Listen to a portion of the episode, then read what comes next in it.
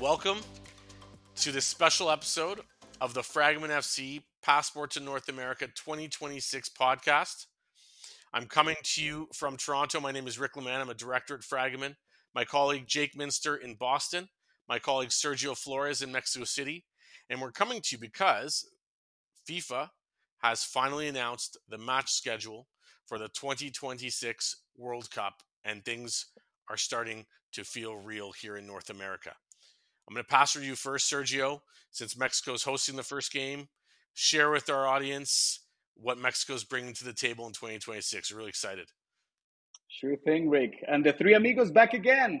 Uh, welcome, Jake and Rick. And of course, we're super excited, guys. Uh, it's a party down here in Mexico. As you know, uh, the Estadio Azteca it's hosting its third World Cup co-hosting now, but it will take the first match for the third time. No other stadium has done that ever. So we're very proud of that. Uh, for our viewers and anybody that doesn't know, the Estadio Azteca was built in 1966. So it's a, a, little bit old, but still getting there, and it's going to be renovated. So that's awesome. It's not only going to have a new look and feel, it's following the steps of the Santiago Bernabeu, uh, the Real Madrid Stadium. It's getting a hotel, it's getting a mall, so it's getting everything anyone needs to be here just relaxing at the World Cup. And as you know, uh, the other times we held the World Cup, it was in the 70s uh, with Pelé and 86 with Maradona. Just outstanding games. And right now we're having 13 games. So it's across three different stadiums Guadalajara, Mexico City, and Monterrey. And we couldn't have asked for more or better co hosts. So I pass it down to Jake uh, to tell us a little bit more about the States. Thank you, Sergio. Um, that's really exciting stuff. And, and, like Sergio mentioned, we are getting the majority of games here in in uh, the states. So uh, a lot of good football over the summer of 2026. We're really looking forward to it.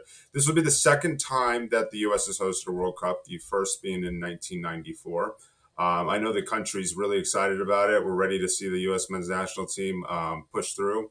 Uh, hopefully, win a World Cup and um, you know, let's go into the details a little bit. Um, U, uh, U.S. is going to be hosting the final. Uh, that's going to be at MetLife Stadium in East Rutherford, New Jersey, which is really New York, New York. So great, great opportunity to see New York, have a slice of pizza, and uh, watch a couple games. Um, on top of that, the bronze medal game is going to be in Miami, Florida, at Hard Rock. Uh, really awesome opportunity. Um, you know, that's the Messi's new home with uh, with uh, Inter Miami. Um, and then on top of that, I did want to mention that there are going to be a total of 16 games in Texas between Dallas and Houston, um, which makes a lot of yeah a lot of games there, and it makes a lot of sense given the region and the cultural influences from you know Central and South America. Um, and then California is hosting 14 games between uh, between San Francisco and between uh, Los Angeles. So between those two states, California and Texas, I think like a third of the tournament's going to be played there. So really exciting, uh, really exciting, great states to go visit if you've never been. Um, and then lastly, I'll just talk about the U.S. men's national team. They're going to kick off their uh, their first match June 12th at SoFi Stadium in Los Angeles. They'll then fly to Lumen Field in Seattle before they head back to uh, Los Angeles to play that final uh, group stage match. Rick, why don't you tell us about Canada? Sure, lots to talk about. So, as Sergio mentioned, we are going to be hosting 13 games in Canada, split between two cities, Toronto and Vancouver. Canada starts its tournament June June 12th in Toronto before flying to Vancouver for its second and third group stage matches.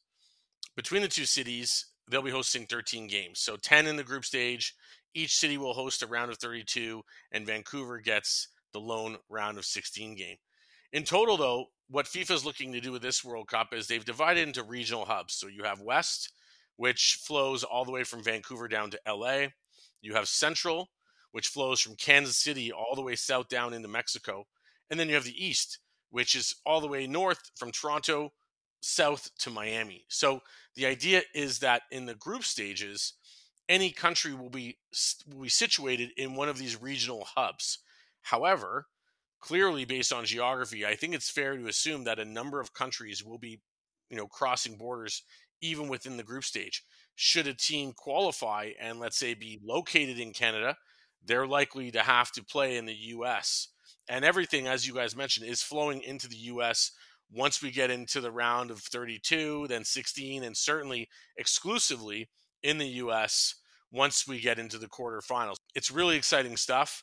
Uh, this is Canada's third appearance at a World Cup, having qualified in Qatar 2022 and in Mexico in 86, although uh, we've yet to uh, we scored a goal last tournament, um, and so we're looking to we're looking to we're, a we're looking to um, you know improve on our performance, and I think the home crowds will do that. Um, I'll pass it back over to you guys if you guys have any other comments for our viewers. I think this is going to be massive. Uh, 104 games. Uh, you know, I, it's going to be one of the biggest sporting events we've ever seen. Yeah, you know, we're still waiting to see if there's going to be some sort of, uh, you know, rendition of, of the Hayya card or, or, the card that they used in Russia.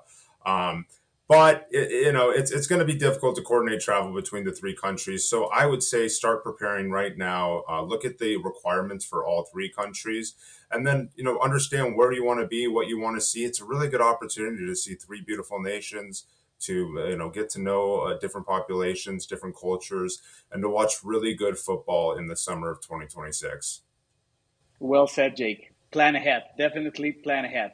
Not only to enjoy this beautiful games I will be watching and following Alfonso Davies, Rick, but also to travel through the three most beautiful countries in the world. Sorry to say that. Perhaps not true, but we think it is. so back to you, Rick.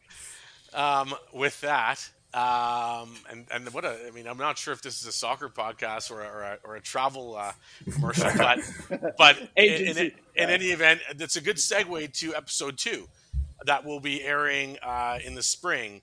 The Copa America is being hosted for only the second time ever outside of South America, the South American National Championship. I think that's a nod, as you mentioned, Jake, to uh, Lionel Messi's new home in Miami. So we already have guests lined up for that episode, and we're really excited to bring that to you over the next couple months.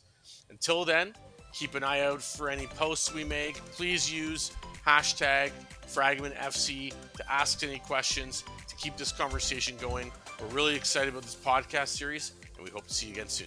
Thanks, everyone. Thank you, everyone. Bye bye. Bye bye.